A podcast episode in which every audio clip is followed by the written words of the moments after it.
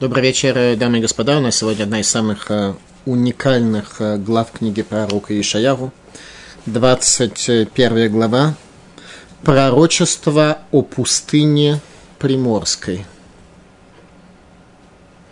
Хорошо или плохо жить э, в пустыне, где единственный источник, источник воды, к тому же море, дает большое количество соленой воды, которая ни к чему не предрасполагает, э, никаким большим э, глобальным достижением. Итак, пророчество о пустыне Приморской. При всем при этом это пророчество о падении Вавилона, которое, в общем-то, не пустыня и не Приморская. Все это потребуется понять. Действительно, в высшей степени уникальная глава. Давайте сначала мы ее прочтем.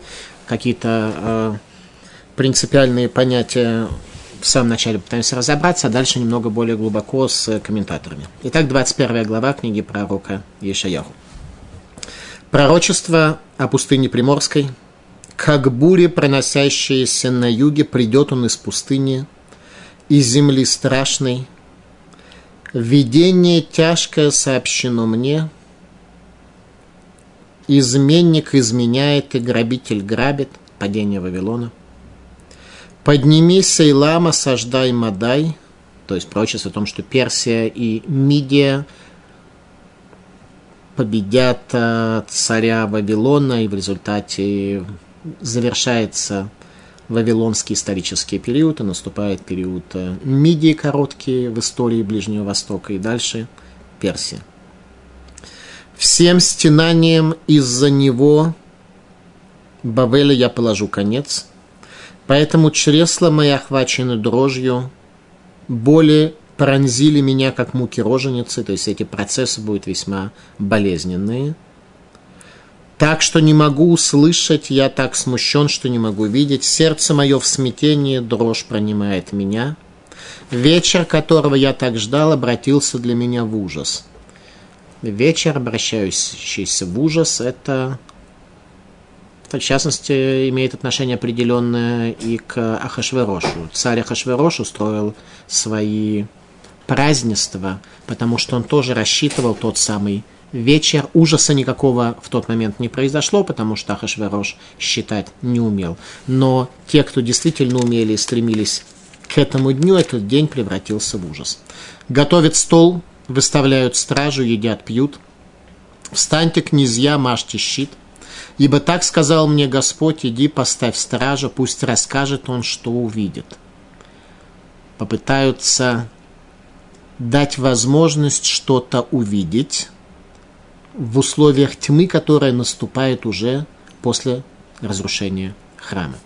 И увидит он колесницы, запряженные парами коней, всадников на ослах и всадниках на верблюдов. И вслушиваться будет чутко, очень чутко, и закричит он «Лев!» На страже Господи стою я всегда днем, и на посту моем стою я всю ночь. И вот приходит колесница с человеком, всадники на конях попарно, и возгласил он и сказал, пал, пал Бавель, падение Вавилона, и все высеченные образы богов его разбиты о землю. О, вымолоченное зерно мое и сын гумна моего, что слышал я от Господа Цваота Бога Израиля, то и возвестил я вам. Пророчество о Думе. Дума, как мы видим в комментариях, это ангел, ответственный за запустение. Ко мне взывают из Сеира. Сеир – это гора, с которой произошло развитие и начало идомской цивилизации, которая сегодня правит в этом мире, римской домской цивилизации, суть которая – отказ от ценностей, связанных с будущим миром и всецелое пребывание в этом мире в условиях когда три основные ценности определяют жизнь у человека. Это стремление к разврату, к убийству и к идолопоклонству. Причем во время э, э, римское современное э, стремление к идолопоклонству в аспекте затаптывания духовных ценностей. Есть такая форма служения идолам тоже. Об этом мы и говорили. Итак, обращение к Думе, к ангелу, который ответственен за запустение, э, как дальше жить. Ко мне взывают из Сыра страж, что было ночью. Страж, сколько еще осталось ночи? Сколько еще этой тьмы в условиях римского господства еще осталось? Сказал страж, утро настало, но и ночь. Если хотите спросить, приходите снова. Пророчество об Аравии. В лесу аравийском ночуйте караваны дидонитов. Вынесите воды навстречу жаждущему. Живущие в земле Тейма с хлебом встречали скитальцы. Ибо от мечей бежали они, от меча простертого над страной, от лука натянутого и от тягости войны. Ибо так сказал мне Господь через год по годам наемничьим, исчезнет вся слава Кидара, и остаток от числа стрелков из лука сильных сынов Кидара уменьшится, ибо так сказал Господь Бог Израиль. Прочество о исламе, об Ишмаэле. Кидар – это один из сыновей Ишмаэля, который проживает именно здесь, в этом регионе, где сегодня находится земля Израиля. Все это требуется понять, так или иначе, видите, что это совершенно мистическая глава, которая говорит о чем-то совершенно, совершенно глобальном. Итак, пророчество о падении Вавилона, о пустыне Приморской. Пророчество о пустыне Приморской, 21 глава. «Как бури, проносящиеся на юге, придет он из пустыни, из земли страшной, Видение тяжко сообщено мне, изменник изменяет и грабитель грабит. Подними Сейлам, осаждай, Мадай. Всем стенанием из-за него Бавеля я положу конец. Пророчество о падении Вавилона. Раши. Маса Мидбар Ям. То же самое Маса, Ноша. Ноша, тяжесть, плач, горе пророка по поводу даже наказанию Вавилона, который разрушил Иерусалимский храм. Ганевуа Газот – это пророчество Аль-Бавель, к Мошами Фуражба, как в явном виде здесь сказано в этой главе, в прямом смысле, в буквальном смысле э, текста. А Рейквар Нивале уже пророчествовал об этом пророк в 13 главе. Алигар Нишпо Саунес по поводу горы Нишпо, возвышенной горы, говорите об этом – то есть в 13 и 14 главе пророк Ишаях уже говорил о воздаянии Вавилону, и там мы с вами понимали и поднимали вопрос в связи с чем и за что Бог наказал народы. И объяснение там было следующее, что, во-первых, за зло, причиненное Циону, горе Сион, и, во-вторых, Всевышний меняет полностью, сменяет всю картину на Ближнем Востоке, те страны, которые имели значение в древние времена, теперь нерелевантны. Полная смена декораций на Ближнем Востоке. Подготовка Ближнего Востока к греческому и римскому периоду. Почему же, спрашивает Раши, снова здесь э, поднимается тот же самый вопрос, если он уже был рассмотрен. Шеранавуа Ба бифива приходит в устах его, в устах пророка. Гайом бесигнон хад, вела харзман бесигнон ахер. Сегодня в одном аспекте, в одном виде, и через некоторое время совсем в другом виде. Это означает, что эта глава раскроет нам много нового в изучении темы о падении Вавилона. Очень много мы сможем сегодня с вами понять. Мидраш Тейлим. Маса Мидбар Я. Ноша пустыни Приморской. Мидраш Тейли. Им ям лама мидбар, если это море, то зачем пустыня? Вы мидбар лама яма, если это пустыня, то зачем сказано море? Эла. Им захитем гарейрем кихайот хаям, если вы удостоитесь, то станете как жители моря. Шеренулот лаибаша мияд метод, которые поднимаются на сушу, сразу умирают. Ваимлав гаререм кихайот мидбар, а если нет, то будут они как животные пустыни. Гавы, мидбар, ям. Это пустыня, море. То есть так и так плоховато получается.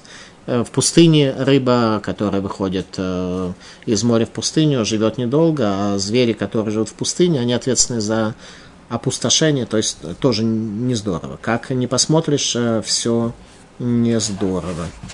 Э, царь Давид э, в 80-м Тейлим сказал следующее.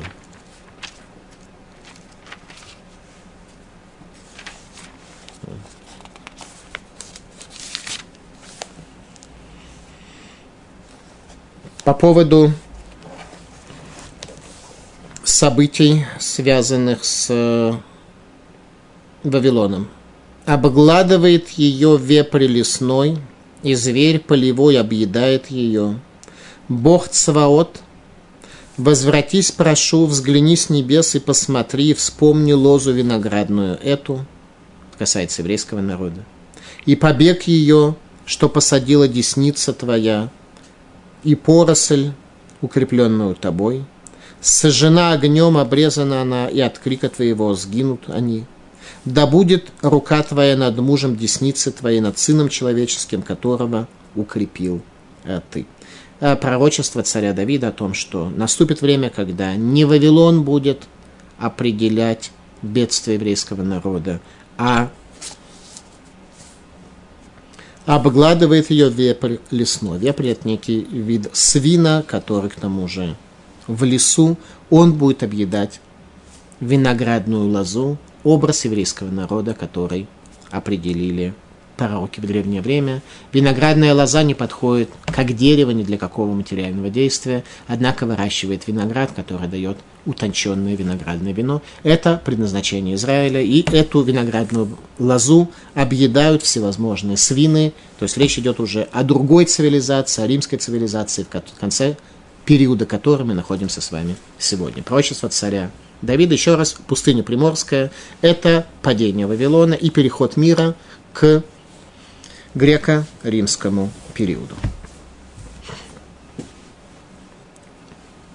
Поэтому чресла мои охвачены дрожью, боли пронзили меня, как муки роженицы, скорчился я так, что не могу слышать, я так смущен, что не могу видеть. Кому-то не здорово. Явно из третьего стиха можно видеть, что кому-то чуть-чуть не здорово, он охвачен э, дрожью как роженица, раз как роженица, значит, по всей видимости, речь идет о лице мужеского пола, э, как рожница. Он скорчился немножко. То есть кому-то не здорово. Давайте пытаемся понять, кому это не здорово. Кто был охвачен страхом и ужасом? Раши говорит так.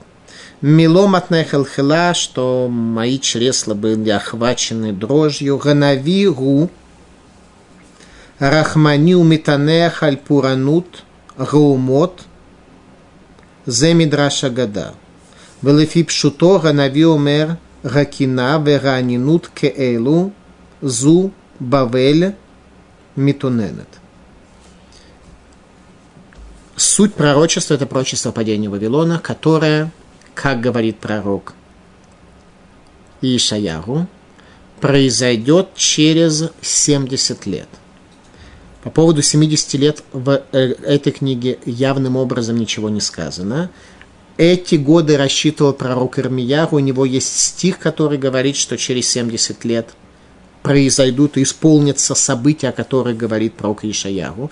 Однако этот стих книги пророка Ирмияру в книге пророка Ирмияру не фигурирует. То есть в книгу пророка Ирмияру вошло лишь то, что вошло. Сам пророк Ирмияру в своей жизни сказал намного больше и слов мудрости, и слов пророчества и так далее.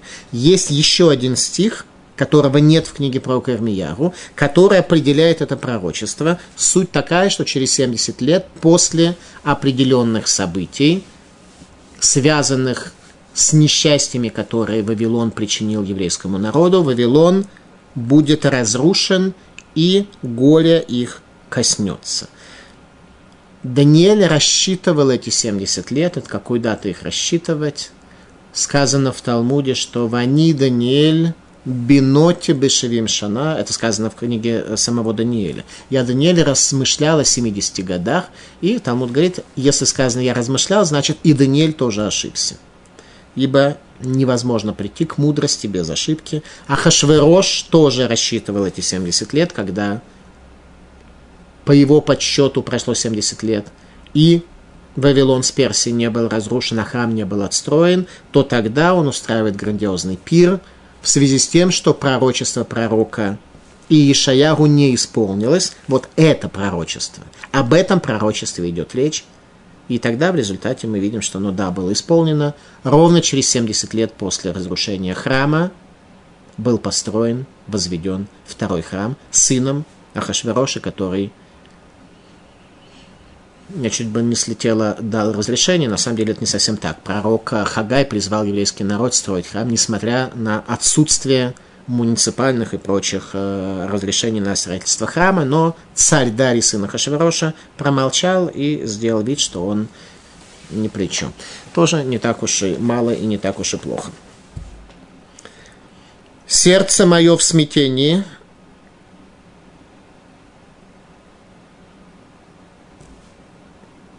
я положу конец, поэтому чресла мои охвачены дрожью, боли пронзили меня, как муки роженицы, скорчился я. И так еще раз Раша говорит, кто это такой. Два комментария.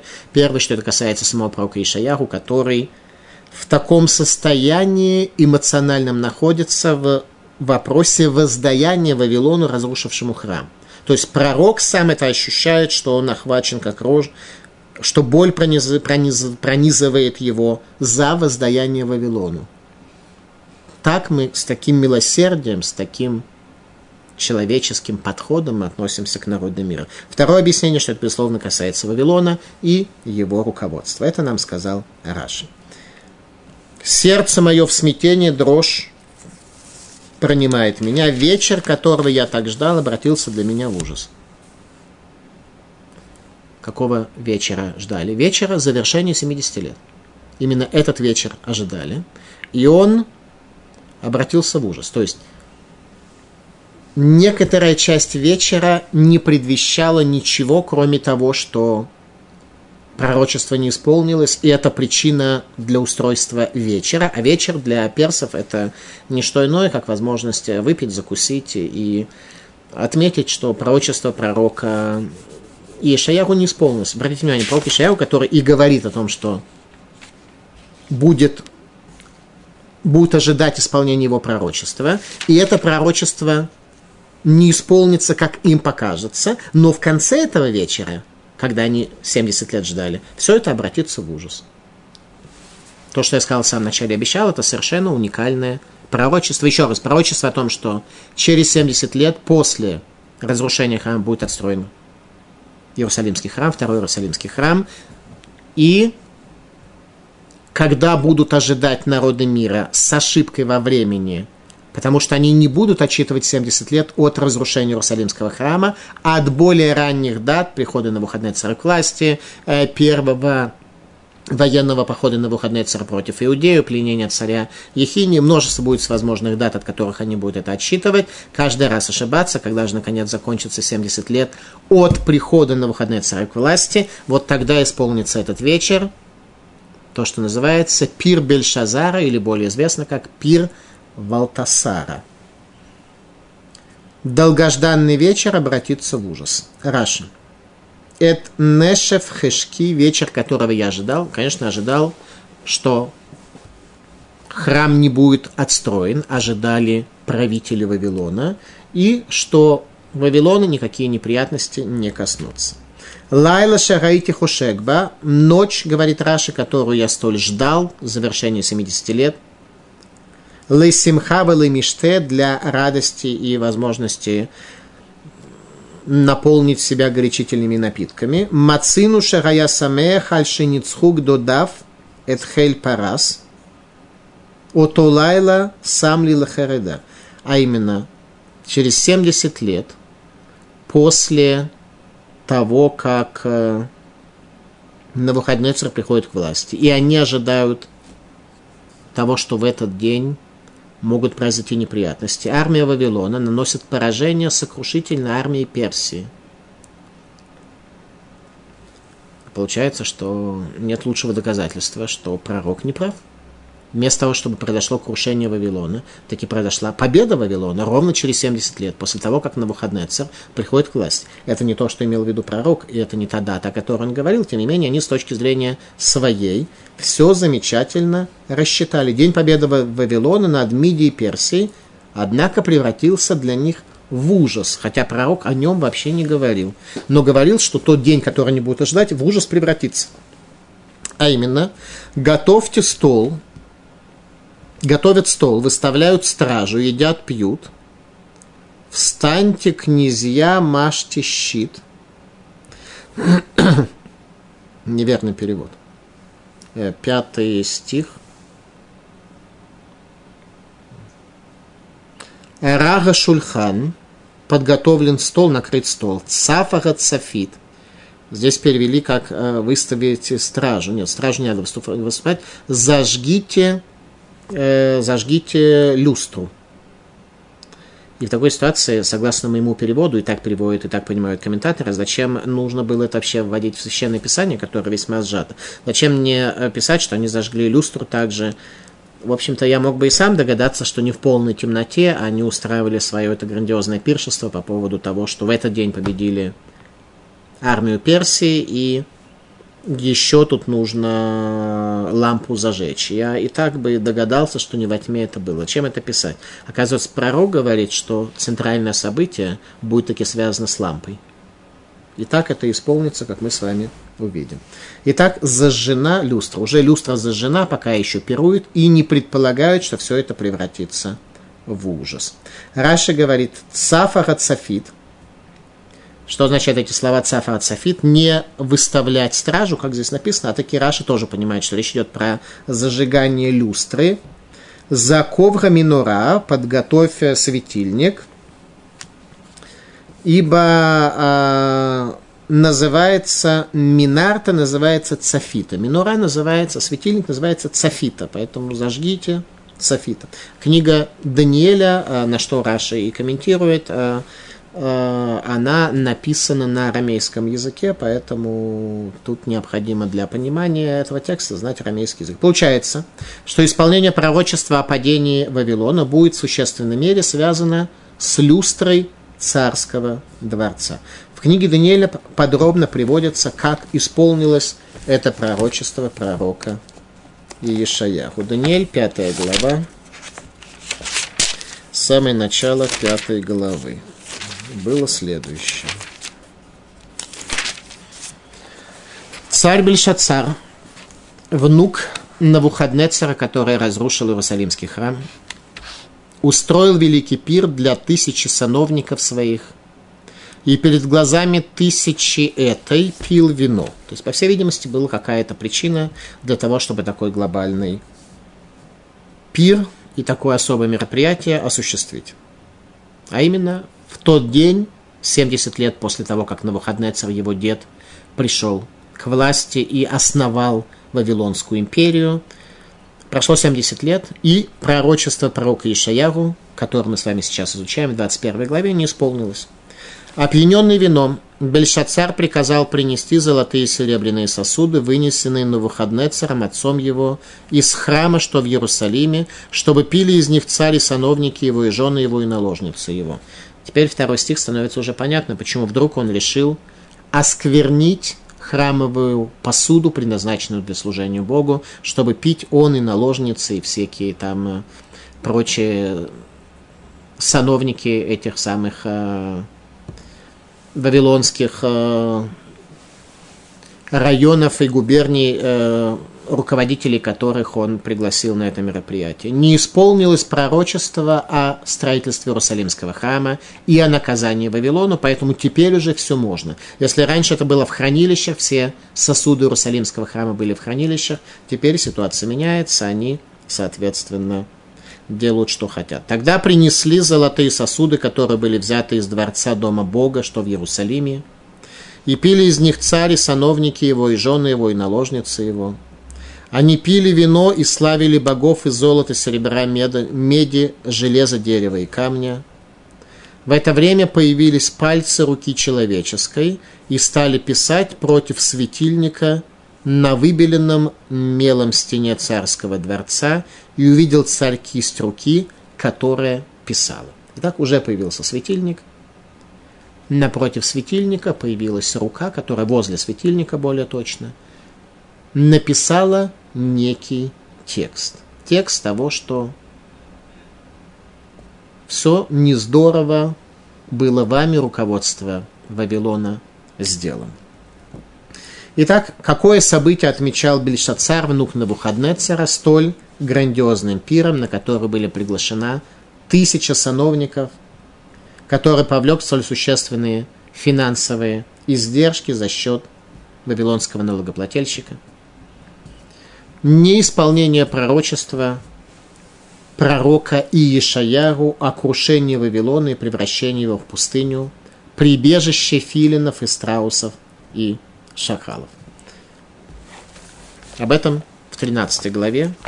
То есть, что им как бы мешало. Иерусалимский храм как таковой не сильно мешал э, Бельшацару, внуку царя на выходные цара, даже если бы исполнилось пророчество или построили храм, где, в каком месте. Раньше это называлось Иудея, а в их времена это стало называться Заречье. Заречье – это то, что за рекой, за рекой Прат, вся земля Израиля и земля Иудея получают у них название губернии, которая называется Заречье. Итак, нет, их волновало, что в Заречье, в далекой губернии, будет построен Иерусалимский храм. Они не хотели этого делать, потому что евреи с храмом это не то же самое, что евреи-изгнанники Вавилон без храма. Тем не менее, нет, их волновало. Их волновало исполнение пророчества про Ишаяру, которое мы учили с вами в 13 главе. А там сказано следующее. «И Бавель – красота царств, и Бавель – красота царств, великолепие Каздим, это тоже название вавилонян, будет как с дом и Амора низвержено Богом, Никогда не будет он заселен и не будет жить в нем вовеки. Как сегодня более-менее это исполнилось. Сегодня это где-то в Ираке безжизненная часть земли. И араб не, не раскинет там шатра, и пастухи не положат там скота своего. Будут жить там звери, пустыни, и дома их полны будут филинов, и поселятся там страусы, и бесы будут скакать там. Там, где бесы скачут, это полное запустение в смысле мышления людей. Ну, Ирак. И будут выть шакалы в чертогах его, и гиены в храмах его, и скоро наступит час его, недолгие дни его.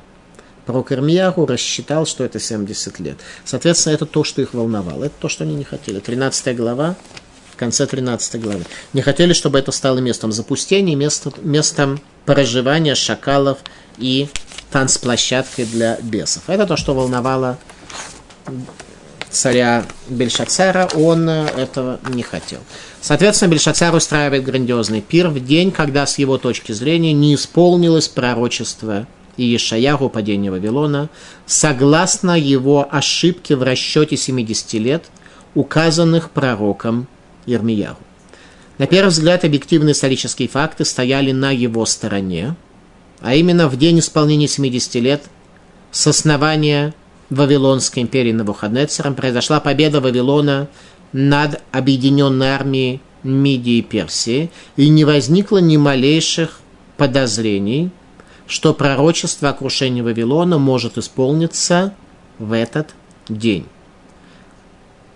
Отсюда следует, что великий пророк Иудеи ошибся, Тогда монарх повелел достать из хранилища священные сосуды Иерусалимского храма и осквернить их использованием на официальном государственном приеме по случаю 70-летия основания империи. Но центральная люстра царского дворца уже была зажжена.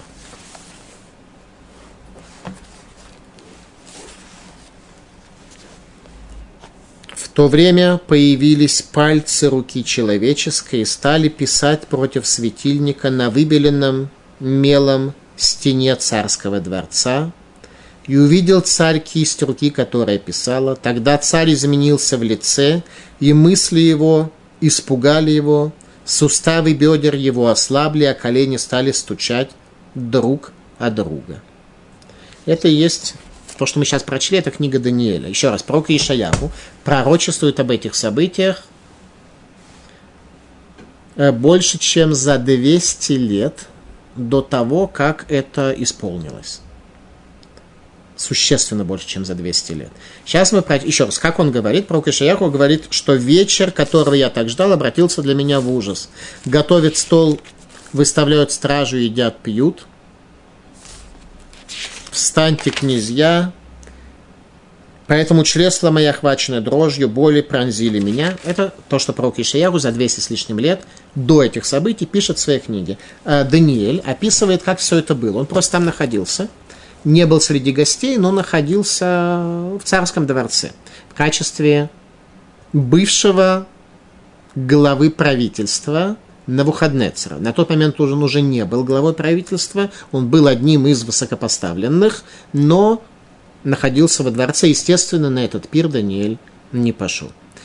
Тогда царь, и, ну, Даниэль описывает, как все это было, согласно тому, что он увидел, когда его пригласили истолковать, что эта рука на стене возле светильника написала. В то время появились пальцы руки, и написали, увидел царь кисть руки, которая писала, тогда царь изменился в лице, это Даниэль, книга Даниэля. И мысли его испугали его, суставы бедер его ослабли, колени стали стучать друг от друга, очень напоминает муки роженицы, о которых пророк Ишаяху сказал в своем тексте. Итак, день, которого я ожидал, обратился для меня в ужас. Это в высшей степени здесь исполнился. Равсадия Гаон, Зе Малах Гавриэль. Рука, которая написала, она не была абстрактной, она была весьма конкретной, принадлежала ангелу Гавриэлю. Ангел Гавриэль – это экстраглобальный ангел, который появляется в этом мире в особой ситуации. Ангел Гавриэль появляется в нижних мирах в исключительных ситуациях, в исключительных случаях, когда его присутствие крайне необходимо. Он сопровождает только самые глобальные процессы, связанные с народом Всевышним, с избранным народом. Эти глобальные процессы, которые необходимы для раскрытия Бога. Только тогда появляется ангел Гавриэль. Увидев руку ангела напротив люстры, монарх потерял цвет лица, Бельшацар похудел от страха, ремень перестал поддерживать императорские штанишки. Это вкратце то, что Даниэль, который был свидетелем этих событий, нам описывает. У нас две книги. Одна это книга пророка Ишаяру, которая предсказывает, что было, а вторая это книга Даниэля, которая описывает, как все это произошло. Нам, в этом смысле нам очень легко эту особую главу, подчеркиваю, мистическую, но центральную главу, праздник Пурим у нас тоже непосредственно связан с этими событиями. Мидраш повествует, что появление надписи привело к падению люстры. Эта люстра к тому же еще и упала. Люстра, которую упомянул пророк Ишеу, к тому же упала. Для объяснения смысла надписи были срочно вызваны прикладные чародеи, состоявшие на службе в Министерстве по делам религии, но они оказались неспособны решить поставленную перед ними задачу.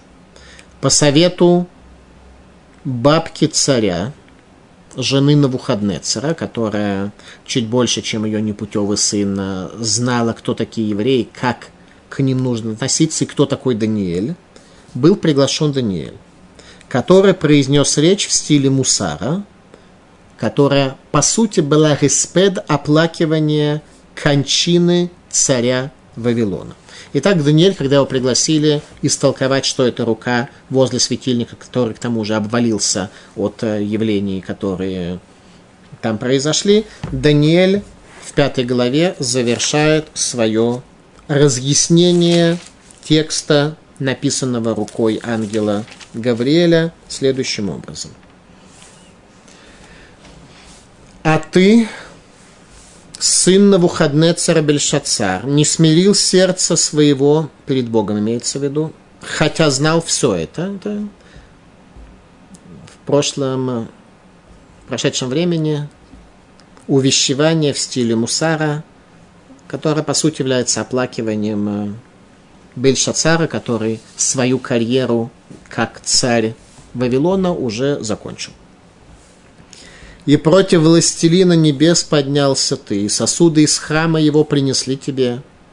И ты с сановниками своими, с женами своими, наложницами своими пили вино из них. В этом суть увещевания. Не только в этом. Сама идея того, что они решили отпраздновать то, что не исполнилось сказанное пророком. «И восхвалял ты богов серебряных и золотых, медных, железных, деревянных и каменных». Это уже не уровень Навуходнецера. Навуходнецер был язычником, но намного более концептуальным. что не видят и не слышат эти бога, которых ты восхвалял, и не знают о Бога, у которого в руке душа твоя, у кого все пути твои ты не славил. Так и послана была им кисть руки, написавшая эту надпись. И вот надпись, которая была начертана «Мене, мене, такелю фарсин», «Мене» э, отмерено, отмерено, взвешено и разделено твое царство. Конец Вавилону. Через 70 лет после его основания на Навуходнецером. А вот смысл слов этих. Мене означает отсчитал, отмерил Бог. Дни царства твоего и завершил его. Отмерил и завершил. Когда завершил? Сегодня. Пророчество Даниэля было в высшей степени конкретное. Не то, что он э, объяснил появление этой руки, сказав, что, по всей видимости, рука написала, что в ближайшие несколько пятилеток экономику Вавилона ожидает определенный экономический спад, э, уровень э, вавилонского евро будет падать по отношению к доллару и так далее, и так далее, и так далее. Он сказал весьма конкретно. Весьма конкретное пророчество о том, что твое царство завершилось сегодня. А поскольку царство монархов завершается крайне простым образом, их смертью, то убедиться в том, правильно ли истолковал текст руки Даниэль или нет, монарх мог крайне простым способом. Если бы он пережил эту ночь, то значит Даниэль бы ошибся, а если эту ночь своего праздника он бы не пережил, то тогда Даниэль оказался бы прав. Нужно было только подождать до утра и увидеть, прав ли Даниэль со своим толкованием. Итак, еще раз. Мэне отчитал Господь дни царства твоего и завершил его. Текель, взвешен ты был на весах и оказался облеченным. Туповатым. Перес рассечено царство твое и отдано Мадаю и Парасу. Конец Вавилона. Тогда приказал Бельшацар и одели Даниэля в пурпур, и на шею ему надели золотое ожерелье, и провозгласили, что будет он властелином третье царство. Последний стих этой главы. В ту же ночь был убит Бельшацар, царь Каздим. Убили его вместе наместники Персии и Мадая, ударив по голове, по версии одного из Мидраша, той самой лампой, которая упала на землю, когда рука ангела Гавриэля возле нее написала вот этот текст. Исполнение пророчества пророка Ишаяру, как его поместил Даниэль. Итак, толкование надписи Даниэля было крайне конкретным, а именно «Ты умрешь этой же ночью, а Вавилон будет править, а Вавилоном будет править Мидия, а затем Персия». Той же ночью Бельшацар был убит, и дальше, соответственно, у наместников Мидии и Персии возник вопрос, кому из них э, царить. Поначалу э, вроде силы были больше у, у царя Персии, и он должен был стать э, начальником э, всей этой много зоны, всей этой, все это государство, в котором много губерний, много областей. Тем не менее, единственный, наверное, случай – в истории человечества, когда наместник Персии отказался от власти, уступив ее добровольно начальнику Мидии. Почему? Потому что так сказал пророк Иешаяру, что после крушения власти Вавилона сначала Мидия и только потом Персия будет царить в этом регионе. Таким образом, в течение года царил царь Дарий Мидийский, до тех пор, пока не умирает по собственному желанию, собственной смертью. И затем только царь Кир становится руководителем Персии. Как вы догадываетесь, первое решение, которое царь Кир в качестве царя Персидской империи принимает, это указание о строительстве Иерусалимского храма. Первое решение, которое он... Но об этом мы будем говорить чуть дальше, потому что и а, это пророчествовал в явном виде пророк Ехеский. Так исполнилось пророчество о падении Вавилона. И мы продолжаем дальше книгу пророка Ишаяху. И вот приходит колесница с человеком, всадники на конях попарно. И он возгласил и сказал, пал, пал Бавель, и все высеченные образы богов его разбиты о землю. Вавилон ожидают два падения. Пал, пал Бабель означает два падения. Пророк не просто так повторяет слова, чтобы было красивее в, или больше места занятия текстуального, или для красоты языка русского. Вавилон ожидают два падения. Персидское завоевание и греческое завоевание, в результате которого полностью исполнится пророчество о превращении Вавилона в археологические развалины. И все это произошло ни много ни мало во времена Александра Македонского. То есть спустя 52 года после этих событий Вавилон, который был красотой царств и народов, уже превратился в полные развалины, в стоящие болота и в место проживания для шакалов и страусов. Пророчество о Думе. Ко мне взывают из Сира страж, что было ночью. Маса Дума, плач о Думе. Пророчество о конце дней. Пророк Ишаяху будет много говорить о состоянии конца дней, о приходе Машеиха и о том состоянии духовного сбоя глобального, который будет перед приходом Машеиха.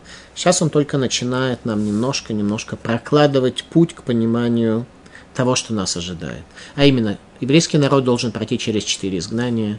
Вавилонское, которое заканчивается, об этом он говорит, персидское, 52 года, запустение Персии, Персии, после этого 180 лет греческого правление землей Израиля еврейским народом. И дальше правление дома, Исава, римское правление, которое будет до самого конца дня, до прихода Машейха. Ему не будет никакого ограничения, никакого конца естественным образом, только с небес власть капитала смогут ограничить. Иудаизм за капитал, не против капитала, абсолютно. Единственная форма э, организации человеческого общества может быть только капиталистическая, ну, с человеческим лицом, но, безусловно, не какие элементы социализма не близки еврейской религии, потому что э, есть право у человека на его имущество. Тора законодательным порядком э, право человека на его имущество определила, запретив воровать. Тора не дала нигде государственной структуре право лишать человека дохода, имущества или его ограничивать. Мудрецы в условиях нашего проживания в разных странах определили, что для того, чтобы не оказалось, что люди друг друга пожирают живьем, необходимы какие-то государственные структуры. И эти государственные структуры должны каким-то образом э, поддерживаться экономически, поэтому существуют в мире налоги. Тем не менее, с, безусловно, форма э, экономического существования общества может быть только исключительно капиталистической. Так вот, э, в конце этого капитализма, да, капитализм должен быть с человеческим лицом, это нам Тора определила, что мы должны заботиться о нуждающихся и т.д. и т.п. Тем не менее, форма капиталистическая. Так вот, в конце дней произойдет такое такая потеря духовности в этом мире, которая есть результат римского э, римско-идомского греческого воззрения. Радак. Маса Дума. Плач по поводу Дума. Дума, как мы с вами говорили, это ангел, ответственный за запустение. Маса Дума. Дума. Гуми бне Ишмаэль. Он из сыновей Ишмаэля, потомков Ишмаэля. К Моше Катув, как то написано,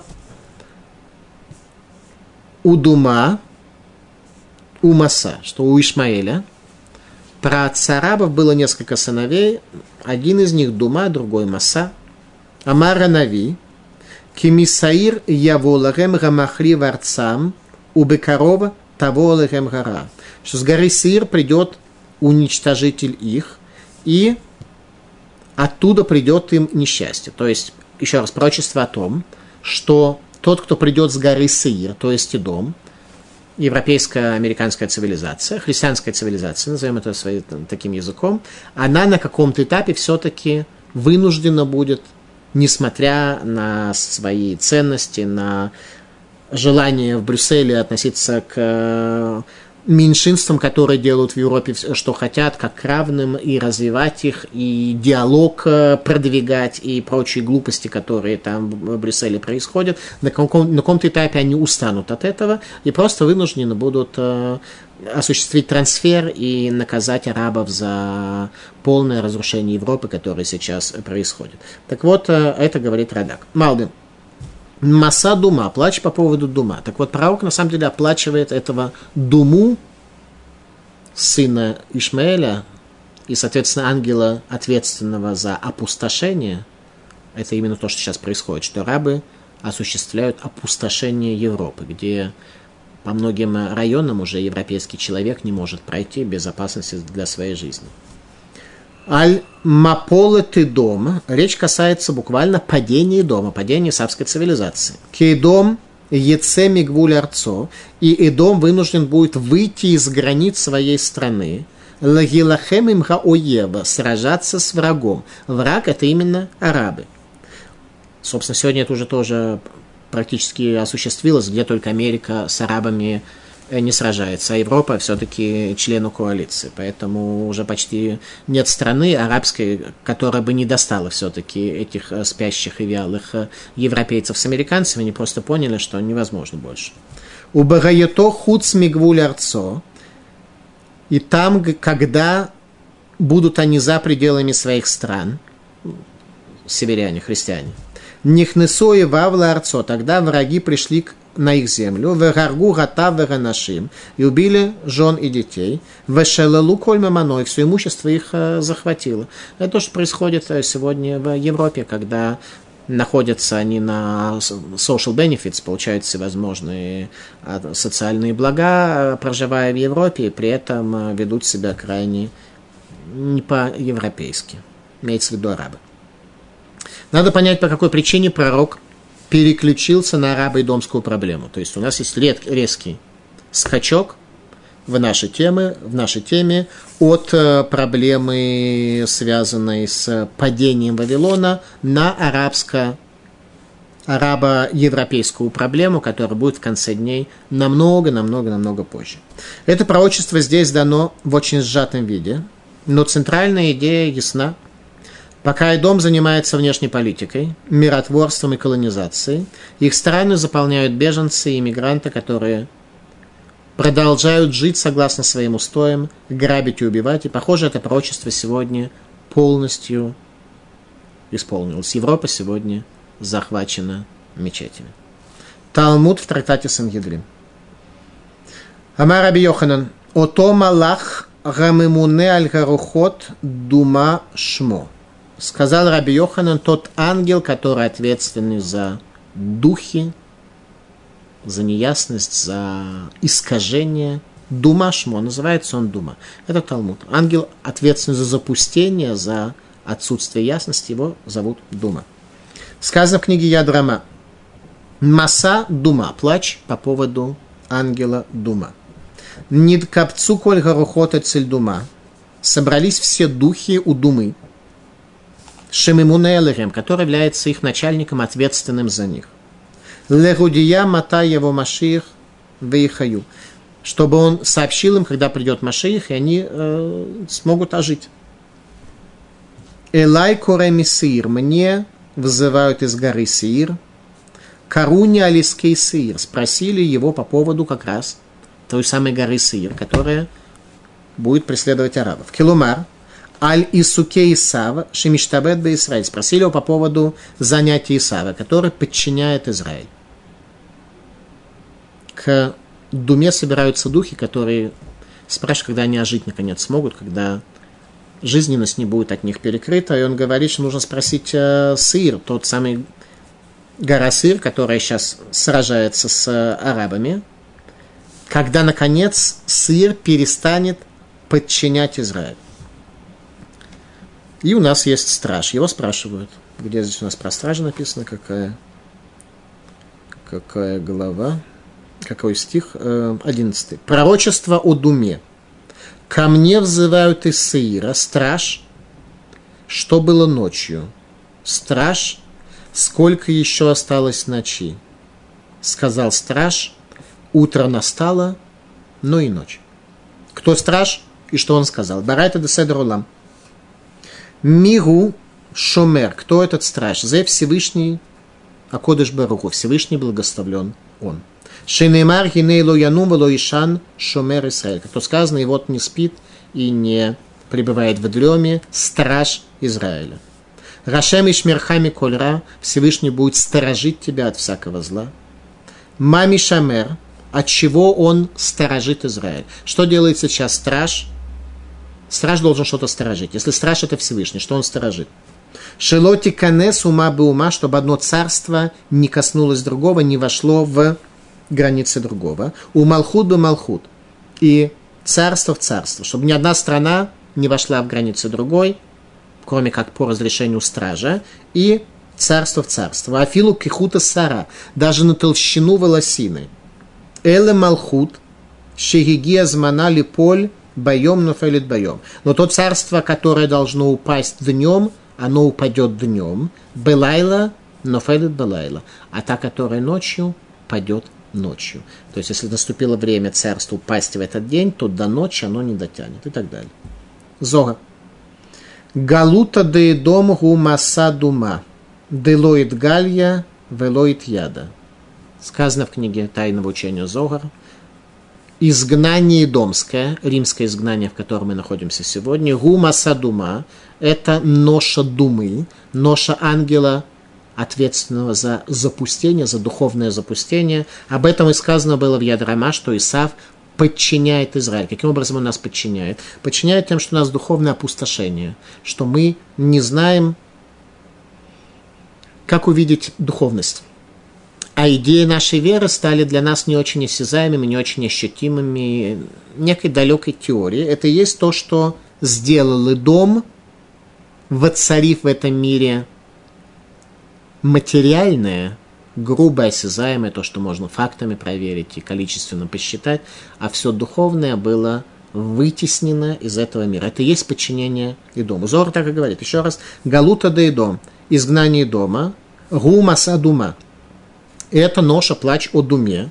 Делоид Гали, Велоид Яда, что не открыто и неизвестно, когда царство и дома закончится. Продолжает стих. Пророчество об Аравии. Об арабов. В прямом смысле этого слова.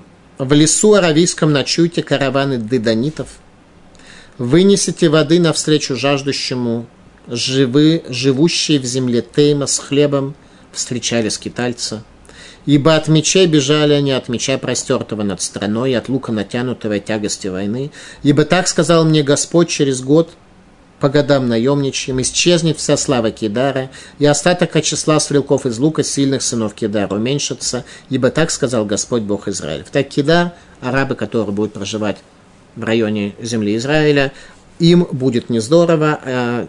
Почему? Потому что кто-то спасался от меча, а кто-то встречал их с водой. Это надо понять. Иерус, э, наказание арабам, потомкам Ишмаэля. Иерусалимский Талмуд трактат Танит говорит так, что когда еврейский народ от, от меча спасался, то им навстречу выходили арабы с водой. И это было нехорошо. С точки зрения Талмуда Иерусалимского это было нехорошо. Талмуд говорит следующее.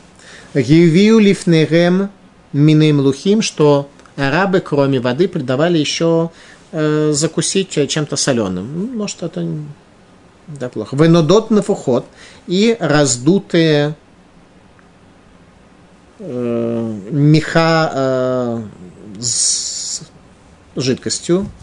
Амрун лон, сказали им, ахлун ватлун шати. Вы поешьте и попейте, предлагали арабы евреям, которых гнали вавилоняне, вавилонское пленение. Векиван де гавы хат мингу шари зика ваякивлей, гой пуми гавы руханафек вехазаханаклей. Когда люди открывали эти раздутые меха, то это были пустые меха. В результате к ним э, в легкие поступало большое количество воздуха, которые легкие разрывали. Так шутили арабы, развлекались, когда вавилоняне вели евреев. За это, говорит пророк, вы получите свое наказание. Пророчество о пустыне Приморской. Пустыня Приморская – это Вавилон, который получит свое наказание